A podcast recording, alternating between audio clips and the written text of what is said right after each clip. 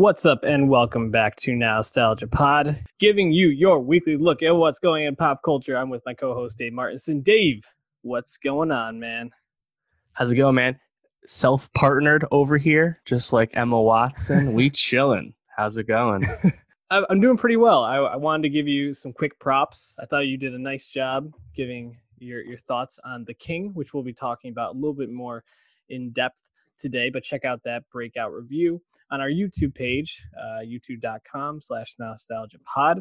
We got music, TV, and movies to talk about today.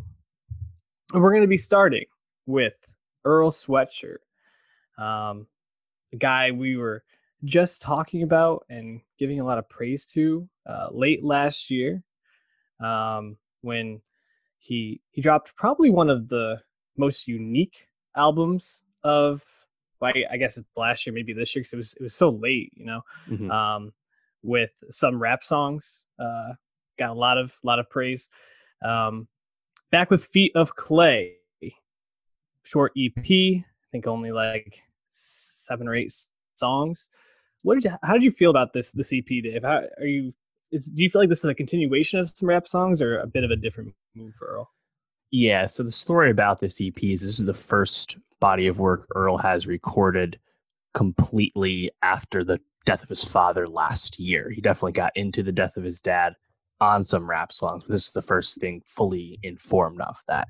And in the lyrical content, you can pick up on his dad being a theme still and uh, things left unsaid, stuff like that. Um, he was pretty estranged from his dad. He died in South Africa. Um, but I think sonically it's very similar to some rap songs because this Mhm. shit's very dense, lo-fi, um, emotionally dark. You know, Mhm. it's uh, a lot like like that. And I think this Earl, that's just kind of the way he's progressed as a conscious rapper. He's always been a technical rapper, but now it's funny. He almost delivers more lethargic uh, line readings now, which is kind of interesting because we know he's proficient as a rapper, but sometimes it feels like he's so apathetic to what he's saying that it's he's just like barely rapping it. Um, so I found that found that was an interesting choice. But yeah, thematically, it's very similar to some rap songs, and I kind of think about it in the same way. Uh, largely self-produced. Uh, I think the best beat actually was the Alchemist beat, but yeah, um, more more more of some rap songs. You, I wouldn't be surprised if some of these ideas might have been like B sides from that album. But um, yeah, it's it's kind of more of this current Earl we're we're, we're used to. Yeah, I agree. It feels in line, maybe not as sharp or as refined as a lot of the um, the songs on some rap songs, but uh, I still think there's a lot here to like. And honestly, just the the way that these songs are are cut and chopped and produced together is, is still very impressive. Um, you know, a, a couple of songs stood out to me in particular. Um, El Toro Combo Meal, I thought was an absolute heater. Um, I thought Mavi actually added a lot to that track. And then uh, I also really liked MTOMB and 4N. Um, I thought those were just the ones that probably uh, popped off most to me. But overall, it's pretty, uh, just like some rap songs, very cohesive album that flows together and runs quick. I think it's only like Fif- 15 minutes. Yeah, 15 minutes. Yeah, Four N's the only track that's like beyond two minutes too. Yeah. Um, I was kind of surprised to see that, but I think that the first two tracks I enjoyed a lot too, 74 and East. Uh, again, short tracks, so like a minute 50, but um, it's just kind of that distillation of what Earl is right now. And again, uh, you have to, I think you have to be in the mood to want to listen to this kind of music. Uh, you know, he's the kind of guys he like likes to big up right now, like Ka and Mike and standing on the corner. All these guys, they don't make the most uh, accessible rap, but if you're in that mood, it's uh, it's pretty compelling stuff. Absolutely. Um, yeah, I think this is definitely worth a listen. If you enjoyed some rap songs, yeah, I, no brainer. Why uh, why you wouldn't listen to this makes no sense to me. Um, well, I want to move on though to uh, maybe more of a surprise than Earl is Gang Starr coming out with their first album in what like uh, 16 years. Correct. the this uh, first of all, shout out to your hometown Boston boys, Gang Starr, uh, MC Guru, and DJ Premier. yeah. well, Um, not really. I mean, Guru, Guru was from Boston and formed the original Gang Starr in Boston, but Yeah. then he moved to the city, New York City, and that's where he met Premier, who's not even from the city. So you, they're thought of as a New York act, even though neither of them's actually from New York. I always thought that was funny. They are Boston boys to me. Um, we- we're gonna claim them. We, we need a win right now with Mookie Betts probably on the way out. Anyways, um, you got cousin Stizz, you're fine. um, Gang Starr hip hop duo, uh, popular in the '90s. As I said, made their last album 2003. The Ownerz, they're back with one of the best yet.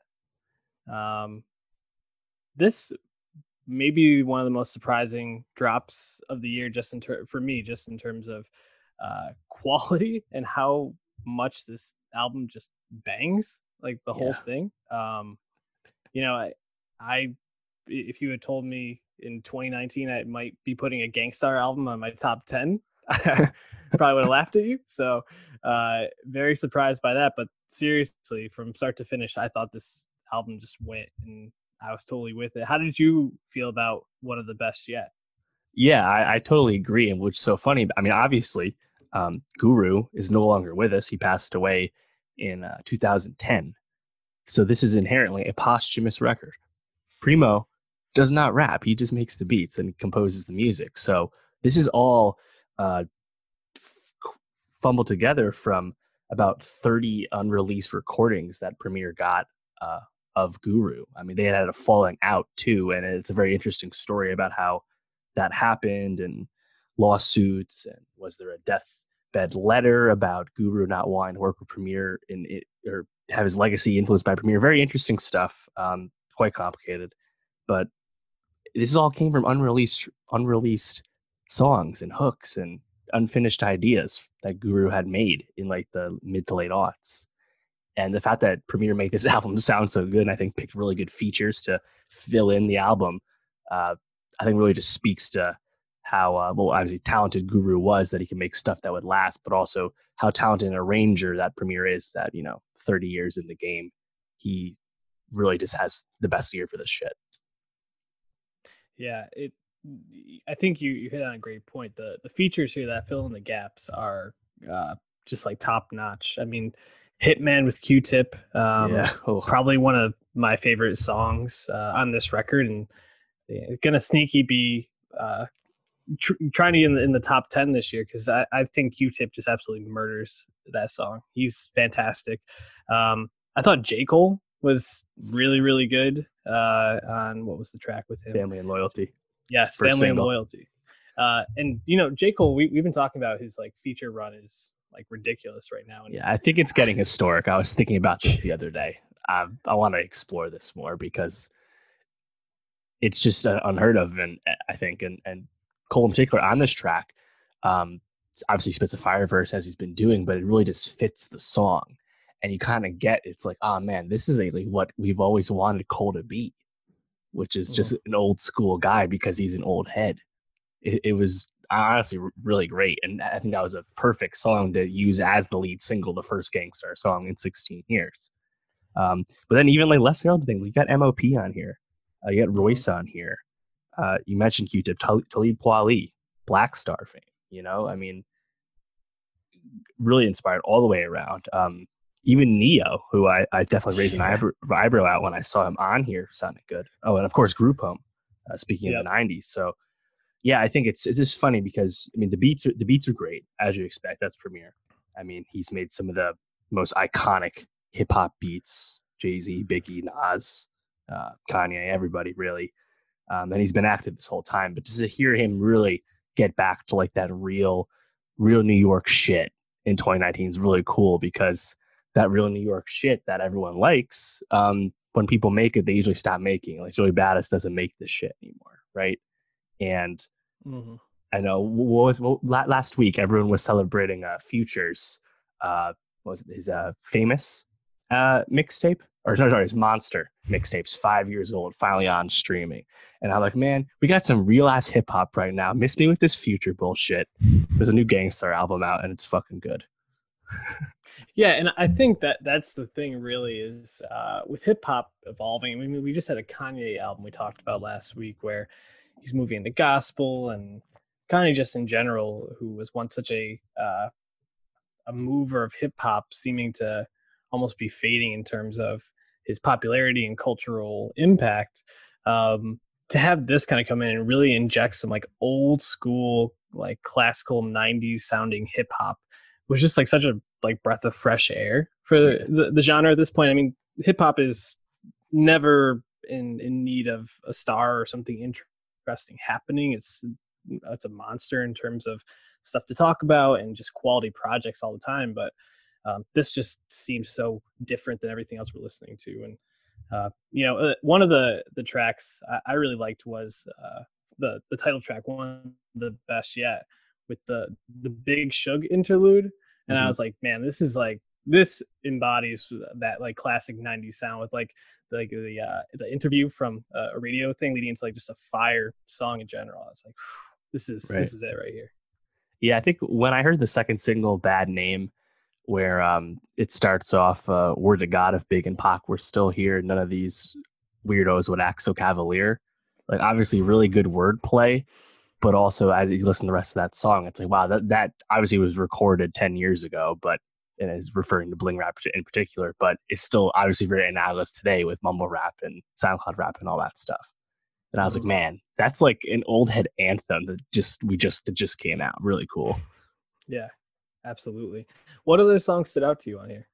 Uh, yeah, those are. The, I mean, I think you hit you hit a bunch of the other ones. I really like the, the two singles, as I said. The Q-Tip performance is really great. Um, but yeah, I think overall it just it, it flows really well, and it, I mean it's it's a lot of tracks, but only 37 minutes. Um, yeah. and I guess that would make sense considering a lot of these tracks are pretty short because again, none of these were finished songs when Premier got them.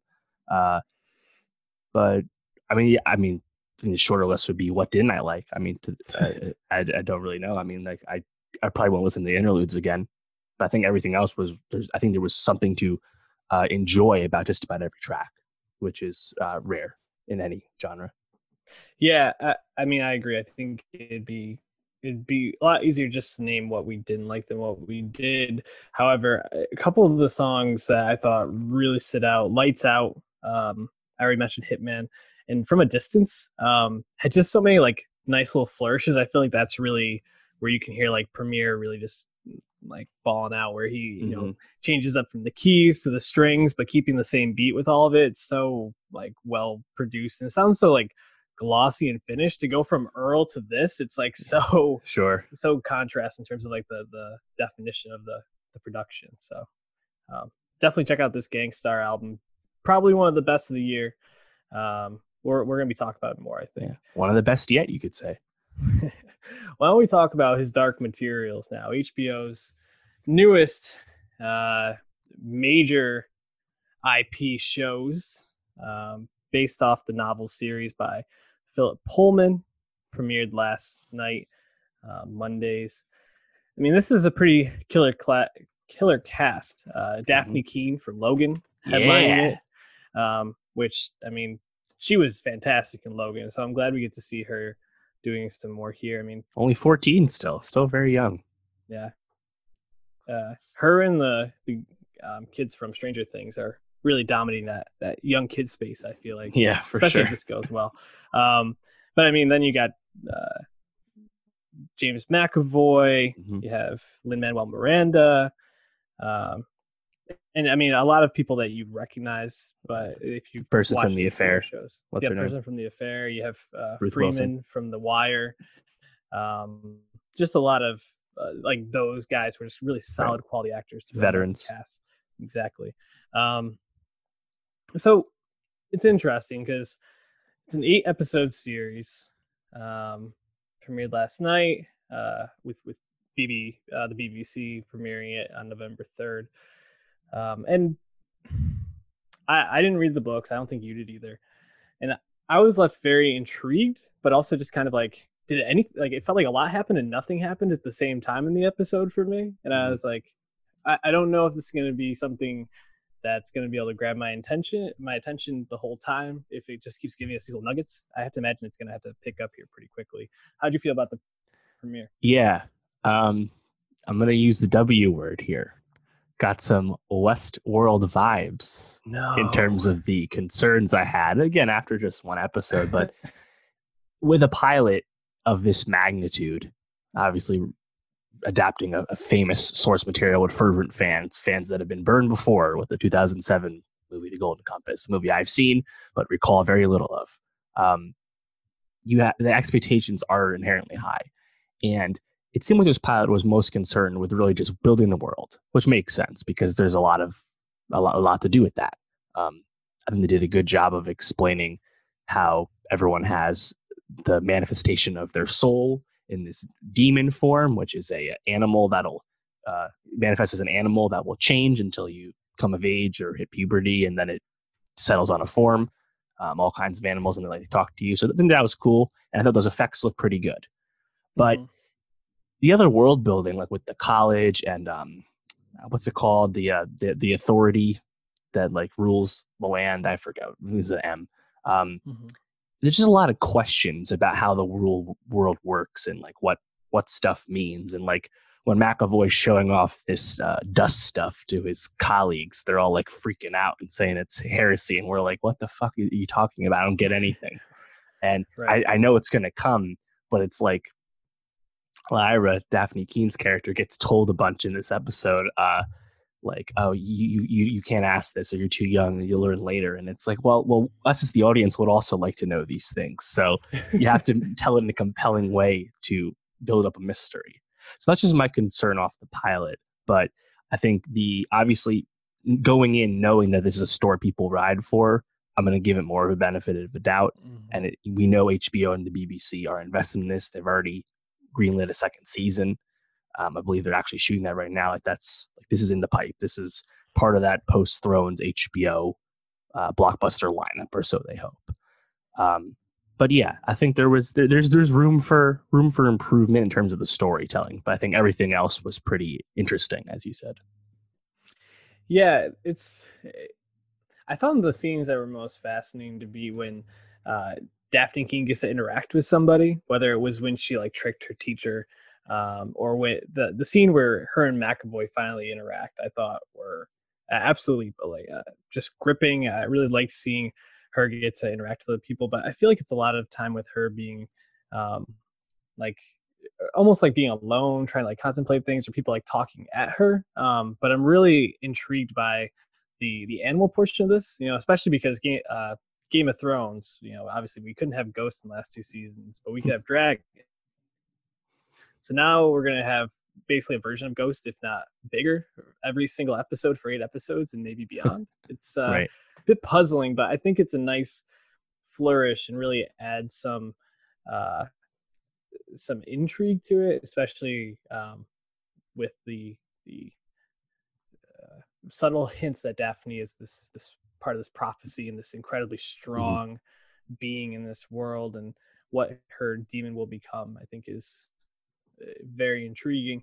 Um, you know, it's interesting because even on the the picture behind you, um, Lin Manuel Miranda is mentioned in this. However, he's not one of the stars of this. He's listed as a reoccurring character. Mm-hmm. Um, so it, it, I feel like it's a bit of like a here's like the the big star who's attached to this, but really not going to be as maybe uh, involved as people may believe.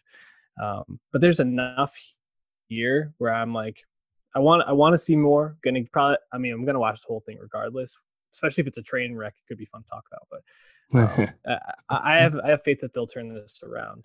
Um, what did you think of the kid who played? Was it Roger or is it yeah Roger the friend? He the, he the kid who got taken. Yeah. Um. Yeah, I, I don't know. yeah, yeah, he's that's the thing with kid actors, man. Yeah, they're uh usually bad. And, but the thing is, you put it, you put him next to Dafne Keen. Right. like she's such a talent. right. Um, um that's funny. Yeah, I like the scene where um that I I still don't know the character names when when uh that kid's like having his come of age and he, he finds out his daemon's a hawk. Um mm-hmm. and like God, the, the whole the whole town's like cheering him on and like mad hyped. I was like, oh, that's cool. Some some mm-hmm. some some ritual shit. But um, I'm curious to see like so the, the critics they've seen four episodes, they've seen half the season. Lin Manuel shows up in that fourth episode. Um, I'm curious to see how far they go with this uh the authority that like rules the land because in the books that is seen at widely seen as a stand-in for the issues with religion when it goes too far and authority and stuff like that and the movie was famously uh, picketed and protested by religious groups for being anti Christianity and stuff like that.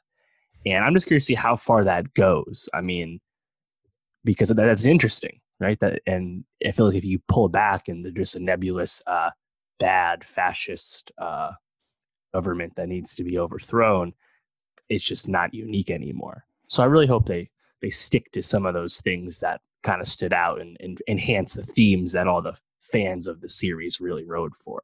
But that remains to be seen. Yeah, it's you know, like you said, there's enough here to be intrigued, but also I think enough here to be concerned about as well. So um, we'll definitely be watching. Uh, I'm also very curious to see um, Ruth Wilson's character, Marisa Coulter, Miss Coulter. Mm-hmm. Um, mm-hmm. getting some weird, weird vibes from her in this episode, but every time she was on screen, I was like, ah, she she at least catches my eye. You know, mm-hmm. it seems like she's an actress in, in a role that's going to be quite intriguing. It's like she's dressed differently than everyone. Pay attention. Good trick. Yeah. uh, shout out to the the costume department there. Any last thoughts on this? I, I, know we'll probably be wrapping up the the season in right around Christmas time. Yeah, yeah, it's kind of annoying. It's like, man, can this be earlier for my year end list work? I like the shows to be done already. And then Netflix is like, now nah, we're dropping The Witcher on the 20th. Fuck off. yeah, that that's going to be tough. But this one, I mean, unless it's really, really good, eh, TV this year is just yeah, so no, deep. Exactly. It's not, not that big a deal. Yeah. Um, why don't we jump to something that you already talked about, but I wanted to kind of give some thoughts on The King. Uh, uh, Netflix, Timothée Chalamet, man. Um, so yeah, The King, interesting film. We were uh, we were very hyped for it. You know, to uh, Timothée Chalamet, we we ride for him, we stand for him a bit. Robert Pattinson, uh, Joel Edgerton, we stand for all these guys, right? Mm-hmm. Um, and then and then the King comes, and y- you know how I feel about um, you know how I feel about this period of time for movies. Not not a big uh, knights, not a big mm. medieval times right. guy over here. Outlaw you King, know, you you you were I, lukewarm on. Yeah, um, a very very lukewarm on. Although uh, shout out to Chris Pine winning the Chris Wars, probably. And anyways, uh, I, I was impressed by the King and from a technical standpoint, I thought it looked really good.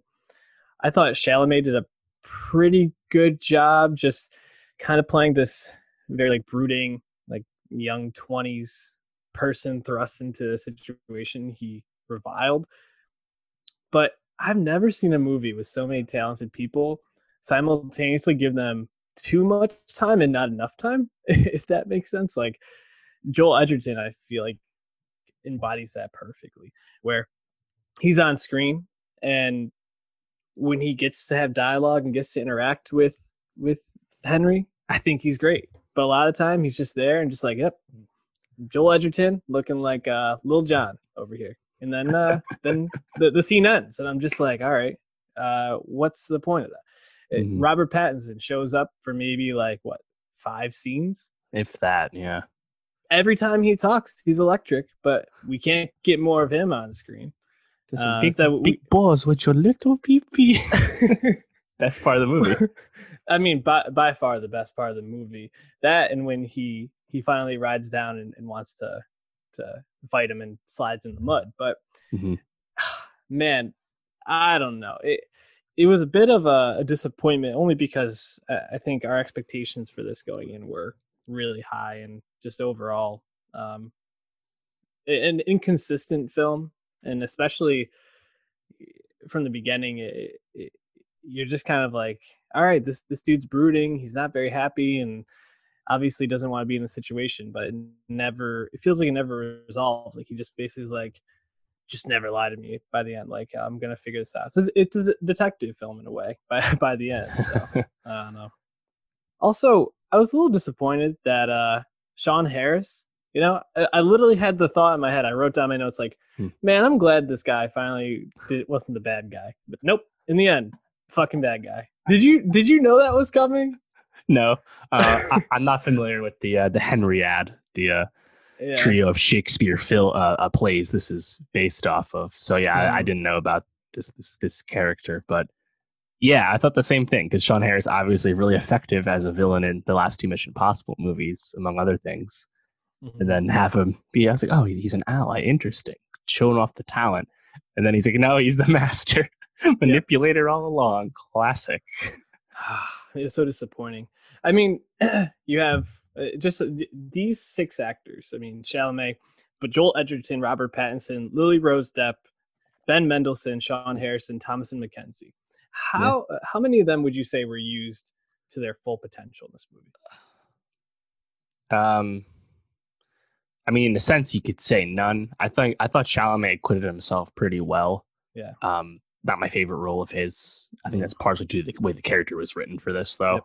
Um, I agree generally not not that having the best time. And even when he has a moment where he like he tries to save Tommen from death on the field, it somehow didn't come across as that noble. I think as it was supposed to mean. That's just the way it was written. But I, I like Timmy, and I think the uh, the battle speech scene and when he starts to lose it a little bit once he's in power, you know, he's making the most of what he can. And Pattinson again, we want way more scenes, but really, you know, kind of leaps off the page due to the showiness of the the Dauphin, the way that was written. Mm-hmm. But yeah, Mendelsohn um, doing his thing, chewing scenery, lovely. I wanted to listen to him just talk forever, but obviously he's gone real fast. And Thomasin McKenzie is just a throwaway, right? As mm-hmm. the sister.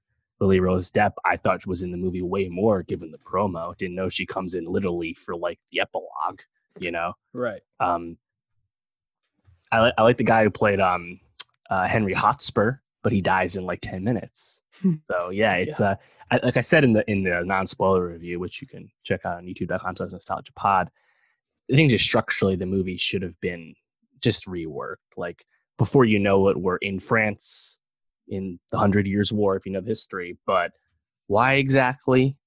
Why did Chalamet decide like he, he felt slighted and he got manipulated, even though it seemed like he had more peaceful intentions in mind?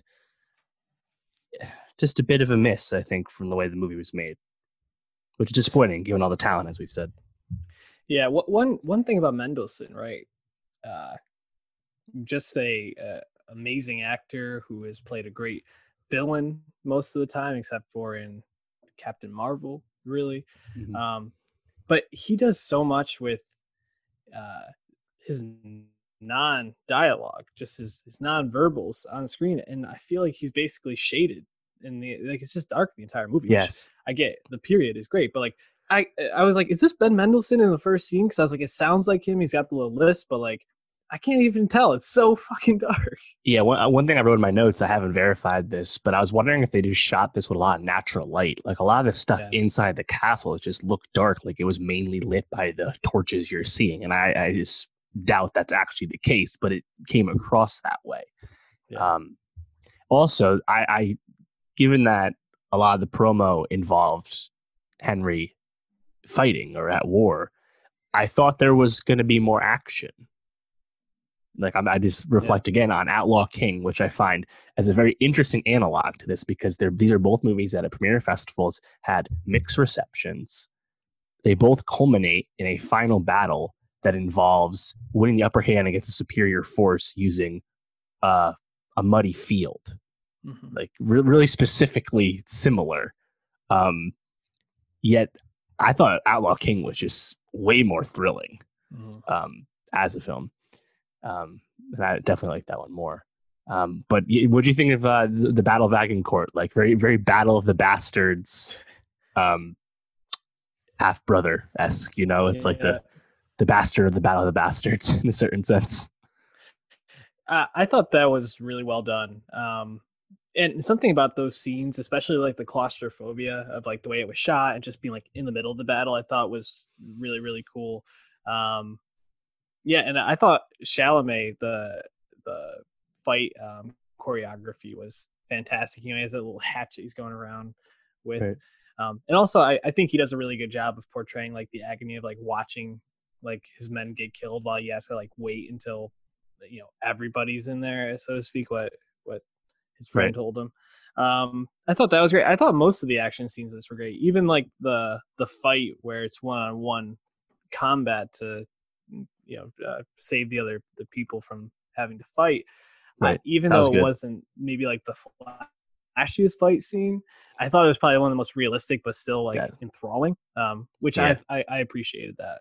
Yeah, between this and then obviously when the Dauphin meets his end, this does a good job of showing the the folly of fighting in full suits of armor.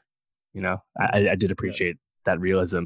I was also disappointed in uh, Nicholas Britell's score. You know, obviously, kind of the wonder kid of scores these days, but there's really only like one or two times where I thought the score was noticeable. Um, mm-hmm. So that that was disappointing. Yeah. Um. Quick, quick thought or a quick question for you. So Chalamet on deck got Little Women, going to be coming out soon, but really playing a you know a supporting role in that. Wes Anderson film, not named or really French much information Dispatch. about that. It's named. Oh, okay. We have a name. Um, we don't know what his role will be in that. And then nope. Dune on the horizon. Yes. No? Yeah. And Dune, he's the lead in Dune, yes, with Denis. Yeah.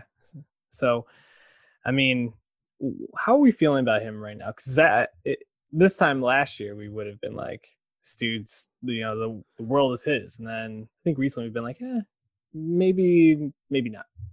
No, no, I'm feeling good, man. He's still 23.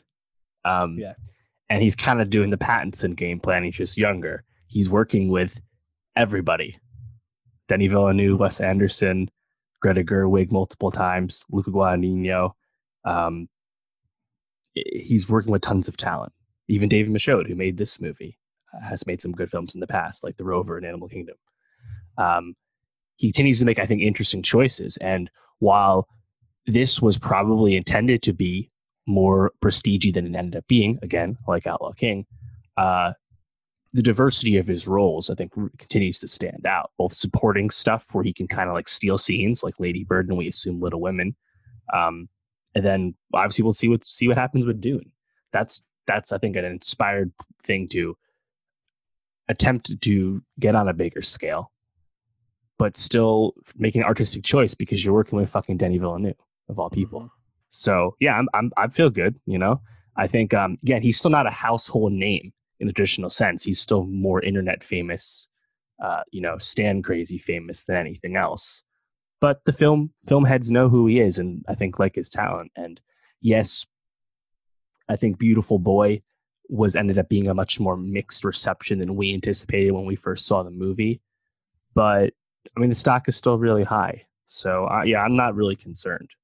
You know, I mean, again, he has three high profile movies coming out in the next uh, 13 months. Yep. So let's let's wait till the next 13 months before we can really prognosticate anything negative, you know?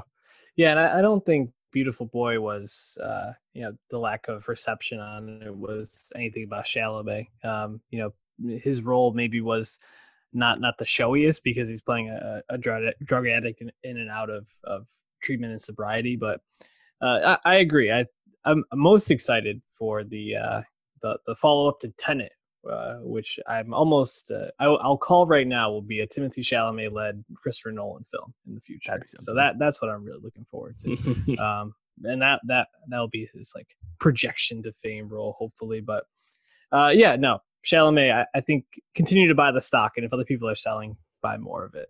Um, because the King still very, I thought his performance still very good.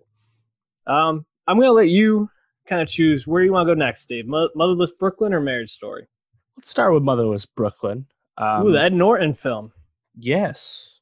So Motherless Brooklyn, as you said, stars Ed Norton, written by Ed Norton, directed by Nor- Ed Norton. Uh, he also got it, got it, got it financed. He basically did everything. And this is a movie that's a adaptation of a Jonathan uh, Lethem novel from 1999 about a detective who has Tourette syndrome. But the key thing that Edward Norton did to change this movie is rather than having this take place in the 90s, it takes place in 1957, uh, which is a obviously a very deliberate thing to do when you're changing the story.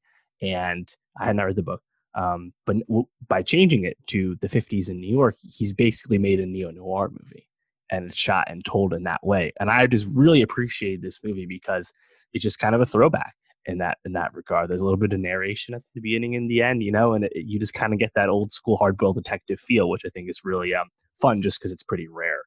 Um, also, by going back to 1950s New York, you get to add a I think a new element, which was really smart and it really informs the story. That would be Alec Baldwin's character, who's called Moses Randolph in the movie, but it's a clear uh, analog for Robert Moses, who, as people know, is the grand builder of modern day New York City, but also notorious for, you know, ravaging the Bronx and taking down uh, neighborhoods in corrupt and uh, institutional racist fashion. Yes. There you go. And and the movie uh, tackles that, I think, in a smart way. And you can certainly draw parallels till today, post 2016 US in New York. But uh, Norton has maintained that he actually had this script uh, written as of like 2012, and he'd been trying to make this movie for about 20 years. And you can understand the studio's um, uh, lack of interest in financing something so old school, so traditional but he was able to get this across the finish line, which I think was just really admirable in general. That's why I really hope people would support it. But you know, it only cost 26 million. I think for 26 million, man, this looks really good. It really looks like old school New York. Um, the production design's great. The the costumes are good. Um, but it only made three and a half million in like 1,300 theaters last week. So mm. no one's seeing it, which I guess isn't a, isn't a surprise. If people are going to see a New York movie, they're seeing Joker. Still, you know. Um, yeah, but I mean, to that point, uh, he got a, a stacked ass cast to fill out this story, and, and he actually said they all worked at scale to help keep the costs down, which is uh, obviously really nice. So, he, Alec Baldwin, as I mentioned, uh, Willem Dafoe, Bobby Cannavale, Michael K. Williams, Leslie Mann, Cherry Jones, uh, Gugu Mbatha, stacked cast, and they're all really good. Some yeah. of them have bigger roles than others, but uh, I really liked the story. I thought it was really compelling, and probably the most important thing that needs to be successful with Motherless Brooklyn is that Ed Norton playing a character who has Tourette's, Ed Norton, someone who does not have Tourette's, that needs to be done in a a uh, certain way, and the movie does not use the Tourette's as like a punchline or a joke. If anything, the movie's kind of teaching you about more empathy. And I think Norton actually mentioned that one of the other reasons he wanted to take the movie back 40 years was that in the story and in the movie as well, uh, his character Lionel is referred to by his friends and his colleagues as like freak show sometimes because obviously mm. he has hmm. Tourette's and he has certain ticks and uh, people just don't really act that way even in the 90s you know people know what Tourette's is by then and you know are, are cool with it and, and, and just nicer about it right so it made more sense I think to make the movie take place farther in the past um, but yeah it, it, I think one of the things it's funny it has a uh, a like a, like a 50 something, a 60 something on Rotten Tomatoes, which uh, really killed any awards hope it had when it premiered at Telluride. But a lot of the, the reviews are really focusing on the length. The movie is two two hours and 20 minutes long. It's really long, and it could it could have been trimmed a little bit, but I really enjoyed just kind of being back in like mm. old school New York. So I thought the movie was. Uh, I think I think I think it paid off well. I liked how it ended, and performances are so good that I would certainly recommend people check this out once it hits streaming, it probably will not last in the theaters too much longer given the lack of success. But yeah, Brooklyn, Loveless Brooklyn, uh, good time. It, you know, this is his first time directing since what 2000 with Keeping the Faith. So long time. It seems like uh, from what you're describing, uh, maybe a little more time in the editing room could have helped it out, but otherwise, uh, pretty solid showing for our guy Ed Norton, uh, Jack from Fight Club. My, my yes. favorite role of his, probably. I mean, what would be your favorite role from him? Clearly, uh, Bru- uh, Bruce Banner. Oh wait, Incredible Hulk, obviously. um, I don't know. Um, American History X is really great. Uh, to have to yeah. call that a favorite role, considering that movie is uh, agonizing to watch and rewatch. I did rewatch some of it on YouTube the other day. Um, really good in Rounders too. Yep, Rounders is awesome. As um, yep. what's his name? Fuck. In Rounders? Yeah, his great name in Rounders. What is uh, it? Lester Worm. Worm, Worm. Yes. Yes. Um, yeah, I mean, uh, was it uh, Primal Fear, Cape Fear, Cape Fear? Mhm. Um, yeah, Ed Ed Norton is is awesome, and Yeah. he's really good in this. He's also really good in Moonrise Kingdom. Um, Yes, as a uh, leader, This is like Boy the Scout, leader. Yeah, I really like that one. Uh, also, Alita Battle Angel last year as Nova. Anyways, while we uh, while we move on to Marriage Story, Noah Baumbach's new film. Actually, Alita Battle Angel was this year. I already forgot. Was it really February. Oh, God. those like those early year dumps are uh, oof. hmm Anyways, uh, mother, or not Motherless Brooklyn, Marriage Story, Noah Baumbach, Dave. This this is a film that's getting a lot of awards buzz. Adam Driver seems like he might be uh, on the fast track to a nomination for this film, but it's not even in limited release yet. And you got a chance to go see this. Tell me, should I be as excited as I am for this movie? Hell yeah, man. Uh, so I was lucky enough to see this movie uh, at the end of last week due to the uh, Independent Film Festival of Boston, their fall focus. They were showing a bunch of movies, and Marriage Story jumped out to me because I got to see it well in advance. Um, it's just starting its limited theatrical run uh, tomorrow. That's six theaters in New York and LA, so very limited uh, exposure to anyone, of course like all the other Netflix releases, not going to be in the major theater chains during the limited theatrical run. And then it'll be on Netflix on December 6th. So not too long, a month ago. Um, but as you mentioned, this movie's got a lot of acclaim ever since it debuted at Venice. And I believe it's like 97% on RT, over 100 reviews. Everyone's loving it. And Noah Baumbach obviously is pretty respected in the filmmaking community, um, both his solo work his co-writes with Wes Anderson, his work with his partner Greta Gerwig. Um, people know Noah Baumbach, but this is an incredibly personal movie, and you know, reading more about it, um, it's certainly informed by his actual divorce with Jennifer Jason Leigh, who he shares a child with, and this movie is about the divorce of Adam Driver and Scarlett Johansson's characters, and they play artists. Adam Driver is a kind of successful, kind of well known in the community theater director in New York City. And Hmm. ScarJo is a actress who became well known early on for a role in like a, like a teen comedy, and then became kind of the star of Driver's uh, theater company. And they Hmm. have a kid. And they live in, I believe, Brooklyn, Park Slope, and the movie starts off in a really, uh, really funny way where they both are reading letters about what they like about each other for a uh, mediator regarding their divorce.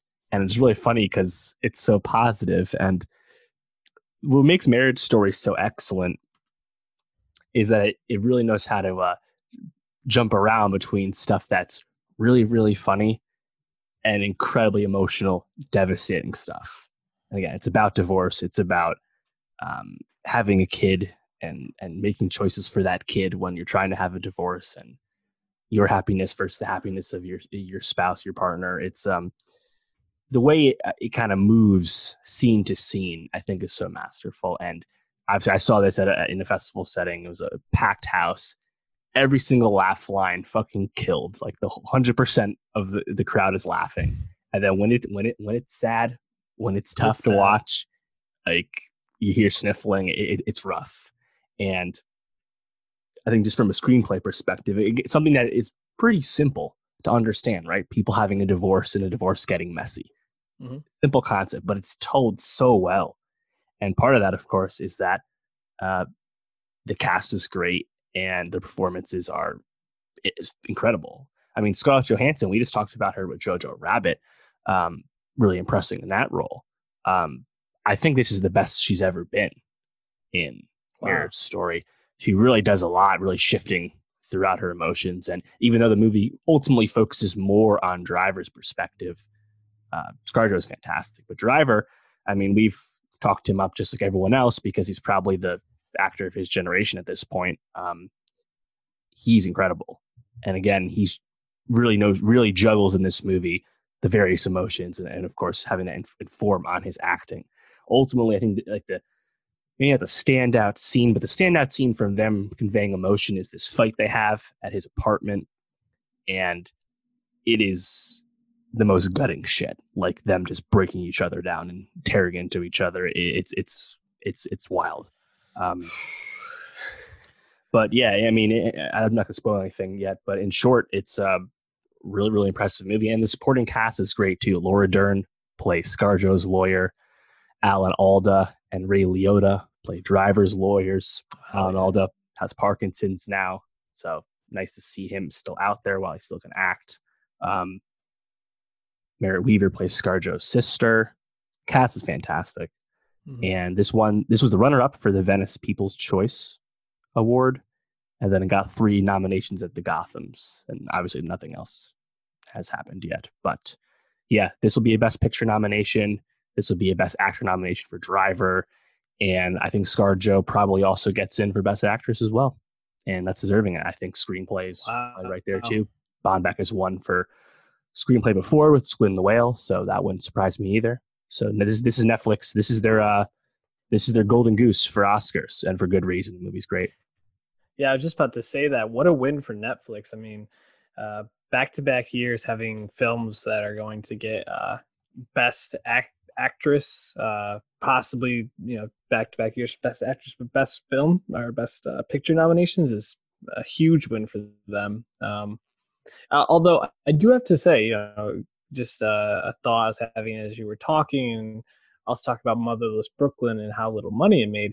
Almost, uh, almost makes me feel kind of sad because I feel like uh, Netflix. I mean, I don't know what the budget was for this, but I can't imagine having this kind of cast. It was uh, relatively small, um, and I feel like this is going to kind of keep pushing to those polars in terms of like the big budget films or small, but without the CGI, maybe it wasn't that big actually. Yeah, probably not. I don't think it was that expensive behind the salaries. yeah. Um, but yeah, Netflix killing it, man. Um, they had the King, yeah, but this Marriage Story sounds like it's going to be a hit. Can't wait. Although thinking about the the range of emotions of it, I almost like a pit in my stomach already thinking about that that scene in their apartment. I like almost like just want to skip past it. Uh, oof, can't wait to watch. Um, any last thoughts? Uh, no, man. It's uh, it's really great, and I think uh, you know, Baumbach in a certain sense actually helped shepherd Netflix into this true prestige era two years ago in 2017 with the Meyerowitz stories. That and mm. of course Bong's Okja were the first Netflix movies to compete at Cannes, or at least be shown at Cannes, and that kind of really got this new wave of Netflix really investing in uh, excellent films. And this is not their only one; they also have the Two Popes coming soon.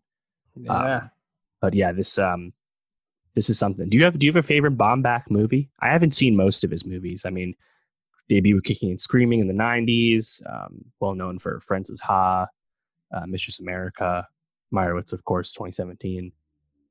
I, I think I think uh, it jumps out to you. Greenberg, um, no, you know, let, let, let me just take a look through. Uh, you know, I really like the Meyerowitz stories. Thought that was pretty good.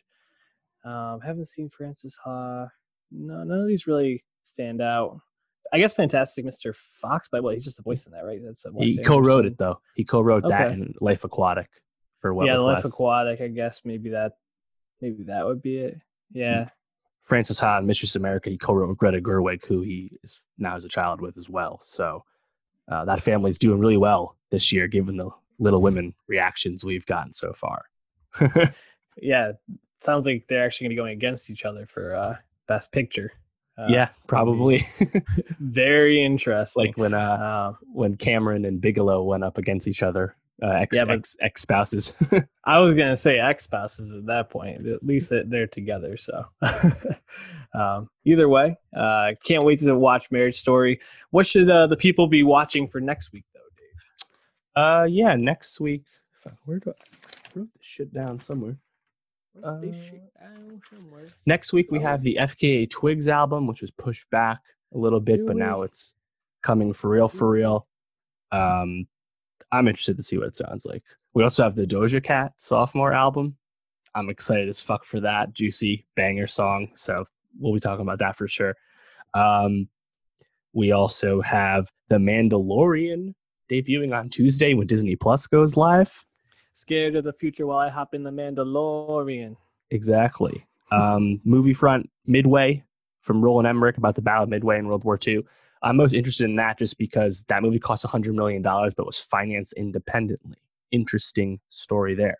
And also Last Christmas, mm. Emilia Clarke and Henry Golding. Um, ah, that looks Christmas pretty good from the trailer. I'm interested. Already? So, yeah. Yeah. Ooh. I'm down to go. I, am down to watch it. Uh, we'll, we'll, see what, what I get to oh. this week, but I'm I'm very intrigued by Christmas movies. Also, The End of the Fucking World just premiered on Netflix, I believe, today, season two. So we'll be talking about that as well because we really like season one, which came out last year. Yeah, I'm not I'm not sure if I'll get through the whole season, but maybe we can do like a mid season and then a, right. a full season. I think it's only going to be like necessary. four hours total, right? Those are half hour yeah. episodes, if I remember right. That's true. Maybe maybe I will get around to it. We'll see. But uh, either way, definitely check that out and more, and follow us soundcloud.com slash nostalgia pod. Um, give us a YouTube subscription and also go to Twitter at nostalgia pod to catch all the news that we aren't talking about on here. Uh, and also, if you're listening to us live or on Tuesday and you can, go vote. It's your civic duty. All right. Peace out.